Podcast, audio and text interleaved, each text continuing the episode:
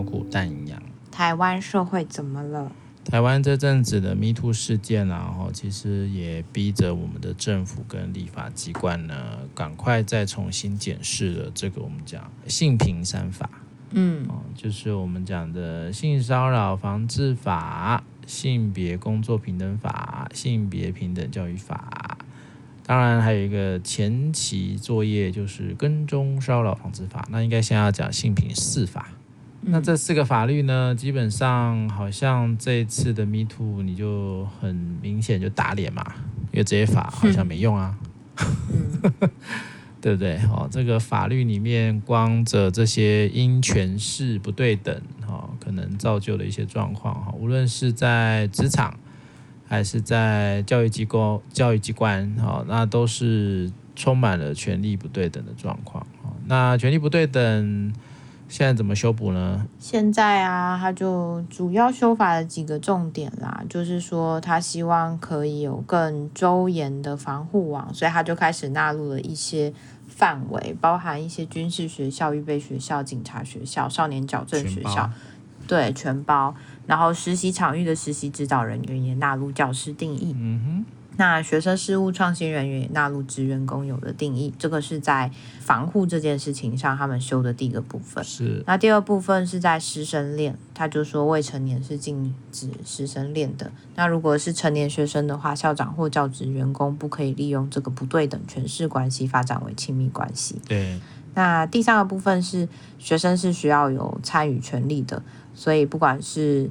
呃，中央主管机关、直辖市、县市主管，对，然后相关的这种委员会成员需均需要纳入，就是学生代表。嗯哼。那另外一个部分是，如果行为人是校长或是教职员工，调查小组成员应全部外聘。他其实他在想说是要周全这个保护的机制啦。那、嗯、呃，再来的话是被害人可主动要求重新调查。我记得之前应该。也是可以再重新调查吧，不过这边他其实可以申诉啊，但是重点就是，如果你对于这个系统是不信任的，申诉一点用都没有啊。是的，然后还有在讲说，行为人如果是校长或教职员工，他可以向主管机关申诉，并以一次为限。那应该是被害人高中的事情了，对不对？嗯，被害人可向行为人求偿，就是关于金额的部分啦，嗯、那就是包含。名誉啦，或是说金钱啦，这就，就是惩罚性赔偿金，有三倍到五倍的部分。最后一个部分就是违反通报义务的法则，就是说，如果学校校长跟教职员工没有正当理由啊，就已经违反这样子的一个通报义务，没有在这二十四小时里面通报的话，就是处新台币三万以上十五万元以下的罚款。通报这件事其实也是蛮吊诡的哈。其实因为像教育部有这个是。暴力事件嘛，对不对？他不见得一定要报，嗯、就有点像以前讲说啊，明明是自杀报成坠楼嘛，嗯、一样的啦。就这个东西还是要回归到有没有真的实践到那种让他有道德良知啦。我觉得有些时候是因为系统里面就是有很多的破洞，所以这些破洞本来就会让某一些人的道德感会下降。哦，因为有破洞嘛，所以我干嘛要做那么那个？哦，所以这个很多时候其实就捕破网还是有捕破网的一些用途啦。哦啊，只是说你到底用意是捕破网呢，还是希望能够真的做到性别平等这件事情？我觉得它还是一个有核心概念的问题啦。哦，今天这个概念是大家都能够拥有的，那无论法怎么定，大家应该都可以把它做得不错吧。所以我觉得还是再回到那种父权啦，或早期的那种啊，资深啊、资浅啊，哦，我比较厉害啊，你菜鸟就该死啊什么的，哦，这以前在当兵的时候非常多啊，哦，这种讲这种话其实就是让人家其实是很难受的，然后这其实是很，呃，怎么说呢？这就是我们文化的一部分啊，我们的文化就是这种。要怎么讲？压迫文化其实就是这都是集体创伤嘛，我都是被人家这样压出来的，所以我要压你啊。对啊。那么如果我不压你的话，我是不是以前就白白被人家压了？对不对？嗯、现在很多这种心态其实不是那么健康啦。但我们也只能讲说啊，对啊，啊如果说你自己我们这个文化里面就是一直在这种层层叠叠的这种创伤底下的话，那说实在的，好像也不意外吧。嗯，哦，或到处都有这样的事情，其实也不太意外。说实在的，那像像我前几天到那个中研院去帮我们讲这个，也是治安呐、其实就有个概念是，如果这些事情是大家都会多留意、多关心，或或或我们刚刚在讲心理健康这件事情，多留意、多关心，而且多看重。说实在的啦，很多时候看重的状态越多的话，其实你就会让有一些潜藏的相对人他会有点收敛吧，对不对？无论无论是哪一类型的，无论是性骚啦、性侵啦，还是这种权势啊，哦，只要只要周遭的环境让大家感受到，哎，其实是很容易会被人家那个的哦，会有人会出来。诶，举报你的哦，别不会像以前这种，就是啊，忍了就算了，啊，对啊，然后啊，算了啊，算了，人家是怎样怎样，我们就不要不要管闲事啊什么的啊。啊，这个其实啊，也让我想到，就是像不是那个七月二十八，陈升不是还是去开了一个演唱会，对，然后他国外的什么家人嘛，还有他太太啊，不都有上台什么去算怎样慰问嘛。那陈昇不就自己讲说，他说他不是烂人哦，还是什么？是吗？他说他是什么？唱歌还是什么？反正意思就是说他不是烂人呐。哦，我没有你们讲那么烂呐。然后那个谁啊，那个那个安抚的哥哥啊，就在他脸书上写说，你就是烂，你全家都烂。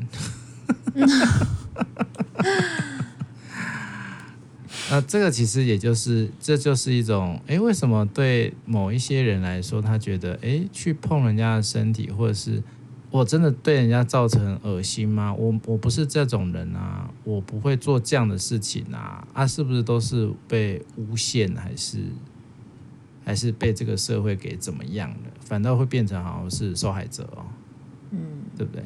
哦，就是为什么会在。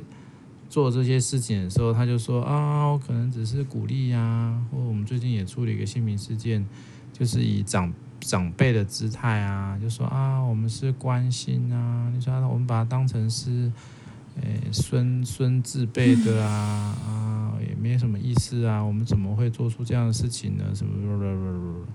但说实在的，这这些所谓的性骚啊，哦，这些不会是一次性的啦。如果它是一次性的话，那有时候真的是人家诶感受到的一些状态是不太一样。但如果今天这已经不是一次性，甚至已经造成了很强烈的那种创伤反应的话，那到底这一些相对人或者是比较潜藏的这些人，到底可不可以知道他正在做一些伤害别人的事情？这其实也是很让人匪夷所思啊。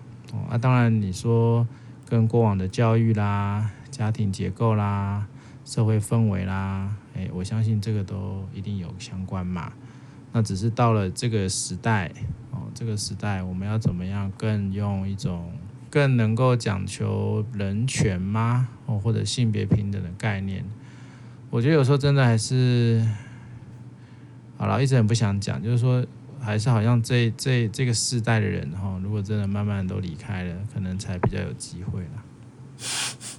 这好像很多圈子都一样嘛，哦，学术的也是啦，专业的也是啦，哦，就是这个世代真的他们掌握了太多资源，然后他们也真的掌握了太多的权利。哦，我觉得这个症结点是在这里了。哦，那有时候像国外他们都会觉得说。越有资源或越有权力的人，其实会需要更小心谨慎，或更谦卑，或更对能够去反思啦。哦，但这一块好像台湾的比较少，我只能说，我不会说都没有啦，但是比较少。哦，或者我们看到，其实学术圈或者是我们专业的圈子里面，也其实充斥了蛮多这种 Me Too 的事情啊。哦，啊，只是现在到底能不能爆出来，可能还在。还在考量啦，哦，所以这些都会让我们觉得啊，这些事情好像没有完结的一天呢。真的，而且其实 MeToo 的事情到现在，大家也很害怕它退烧啊，就很担心说这会不会就只是一时的新闻，然后没有办法好好的让这样的一个嗯精神延续下去嘛。嗯、因为其实有很多场域跟领域还没有被揭露出来，他们也很需要被听见跟看见。那当然，之前就有人在问说啊，这种权利这件事情，你相信会平等吗？你相信这个世界有一天会是平等的吗？很多人都回应说，呃，其实他们并不相信这个世界会有完全的平等啦。当然，我觉得这里面也要去探讨，是说到底我们是怎么去看待平等这件事情？是齐头式的平等呢，还是是有差异的平等？然后在这个过程里面，我们有没有办法在认识到差异之后去？尊重个体性的独特啦，又或者是说，我们可以去理解到有一些很理所当然，就像刚才那种陈生的想法，或者是说一些长辈式的想法，它其实是很需要被好好的扭转，或是好好的带入更多的反思。到底你站在你的位置上，一个长辈，然后一个有权利的人，在说的每一句话或做的每一个行动，又或者是。你以为那些微不足道的小事，还会对其他人造成什么样的伤害？这其实都很需要被好好的在传递这样的知识下去吧。那你刚才在说，是不是真的要等到这一群人都离开？我不知道是不是真的一定要这样啦，因为有些东西它可能真的就是根深蒂固，然后他们可能从以前就传递到现在的观念，也会觉得说现在女权很猖狂，这是我最近蛮常听到，就说什么事情都要求要平权啊，女权已经过度猖狂啦，女权也成为一种压迫。其实我同时也在想，Me Too 的这个。呃，行动它并不是要成为另外一方的压迫，它应该只是要带出这些被压迫长久的声音。然后，不管是女性，或是同志，又或者是我们在这个社会里面不常被看到的这些人，他们其实都，你不要说只有女性，其实有很多男性也是啊，他们也是被压迫的。嗯，所以。怎么样让这些声音被揭露出来，然后让这些声音被好好听见？我觉得这才是这个活动、这个运动最重要的一个目标啦。就是大家有时候好像都会搞错重点嘛，就会觉得说：“哎呦，大家现在都大惊小怪啊，摸一下也不行，说一下也不行，开个玩笑也怎么样？”其实光是听到这些评论就已经足够不舒服了。真的就会觉得说：“哎，我们的社会到底是在进步，还是其实从以前到现在根本连移动都没有移动？”你也会很好奇，说，诶，大家在这几年的性别平等教育里面，就是到底我们灌输了什么东西给下一代，又或者是我们到底是怎么样去理解这个社会，他是怎么样去像前面在讲的心理健康也好，或是某些意识也好，他有他到底是变成喊口号呢，或是像这个修法这件事情一样，我把什么东西都包进来了，可是这个包是真的包还是假的包？对，就是。有没有什么东西是其实我们还是忽略了？有没有什么东西其实我们就只是把它当成一股热潮？这这部剧过了，这个活动的热潮过了，然后我们又再回到所谓的日常，可是我们却把这些东西又视为理所当然，这个是我比较担心的啦。嗯哼，所以这个部分说实在的啦，法律它是最低限度啦，哦，然后当然。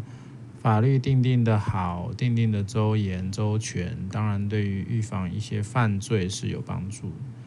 但回归刚才讲的，无论是各种权利的议题啊，然后，还是在各种场域的一些状况，我觉得还是要提升大家对于这个事件的理解啦。哦，就像之前在讲说，呃，为什么那个什么被性骚的人没有办法在当下就回应？哦，这个问题我觉得。蛮棒的，因为他可以帮忙这些不懂的人开始会懂啊。哦，就这些社会的一些议题，他也必须是要透过很多的事件去开始让民众产生更多的疑问嘛。那有疑问表示他会有好奇啊，那有好奇我们才有办法去把这些资讯传递出去。这个资讯传递的也也才会有它的深刻度啦。哦，那那个其实对我来说。你说这个部分能不能有进步？我觉得这个其实有双面刃啊，哦，因为有些人就会比较用比较负面的观点来解读嘛，啊，有些人当然，你今天会在什么样的媒体上遇到什么样的一个解答，这个好像很难控，但对我来讲，至少可以开始有一些改变，至少会有一些人开始在听到了哈，可能听到了创伤知情的概念啊，可能听到了这些。呃，迷走神经的冻结啊，那这些可能啊，可以开始把一些好的讯息也传播出去。我觉得这也不是坏事啦。那我只能说，如果今天还是回归到相关的一些主管机关吧。哦，我觉得一直都觉得说，不能什么事政府都不做哦，或者是政府都慢半拍。嗯、很多时候那个慢半拍真的已经让人很没有耐心了。然后到底这些事情要讲多久？或者是如果今天这个事情已经发生到民众都很有感觉，我不相信政府里面的官员都没感觉啦。我觉得政府里面一定有这样的事情啊。对不对？政府也是一个这样的一个，也 也是这样的一个机关呢、你说他们里面不会有这些事吗？我才不相信呢，对不对？但这些这些状态，到底这些官员、这些政府内部的人，你能不能真的从一个破除，真的去破除一个组织、一个系统里面这样的一个陋习开始呢？其实蛮好玩的啦。我就是想到那个什么电影啊。寒战嘛，还是什么嘛？反正就是香港那些电影啊，就是做那种，哦嗯、这种一定是要大破大立嘛。啊，以前那个廉政公署啦，很早期嘛，嗯、因为香港有一阵子那个贪污很严重嘛，那个什么雷诺啊，什么什么的这些人啊。但你你不大破的话，你永远就是在这么这么贪腐的组织里面，那怎么可能会好呢？永远大家都是陷在那种循环里面了。所以我刚刚讲那个道德感，就是大家如果在这里面都觉得说啊，没关系啦，无所谓啦，都好啊，都可以啊，诶，你就不会有正义感，你也不会有觉得说哦，他被欺负好可怜，你会麻痹啦，人就是这样的一个生物嘛，你会麻痹啊。所以你你进到一个单位里面，诶，你觉得诶，哦，好像都这样哦，那就这样喽，很快你就没有任何的动力了，你就被污染了，你就同流合污了。哦，所以这些话都很有道理啊，同流合污啊，一丘之貉啊，对不对？这些都是有意涵的。那我在想，你看这么我们这么长远的一个文化历史，从过往古时候就有这些事情了，一定的嘛，对不对？那这个事情，你说如果以一个遗传的概念，它就是存在我们心里啊，它就存在我们的基因里啊。哦，所以很多时候这一些代代相传，我们不希望传这么多烂事嘛。但我们如果能够去改变的话，那那就是要靠所有人的力量，绝对不会是几个人的事情。好啦，修法这件事，我们还是还是肯定啦。但是你知道哈，一个法哈后面到底怎么去执行？法是法啦，执行面才是最重要的哦。所以我们就继续再来看吧，好，继续再来看。我记得好像今天那个风云高中又有一个事了嘛，不是吗？什么教官什么性骚女学生吗？好了，这个大家都关心吧。哦，反正都关心。我们现在很多的 NGO 团体也会不断的去爆料啦。那民众其实你就是把这些料呢，好好的去收整收整，让自己能够更清楚知道，在我们现在台湾这样的社会里面哦，无论什么性别，该怎么样去。对应其他的性别，或者是怎么样保护自己，我觉得那都是需要的重要的生存技能。希望大家都能够好好的讲活下来，有点奇怪，好好的活下去，哎，也是很奇怪，好好的生活着，哦，好好的生活着，哦，那应该会希望大家能够都能够过得好，哦，过得开心。好啦，先到这里了，拜拜拜拜。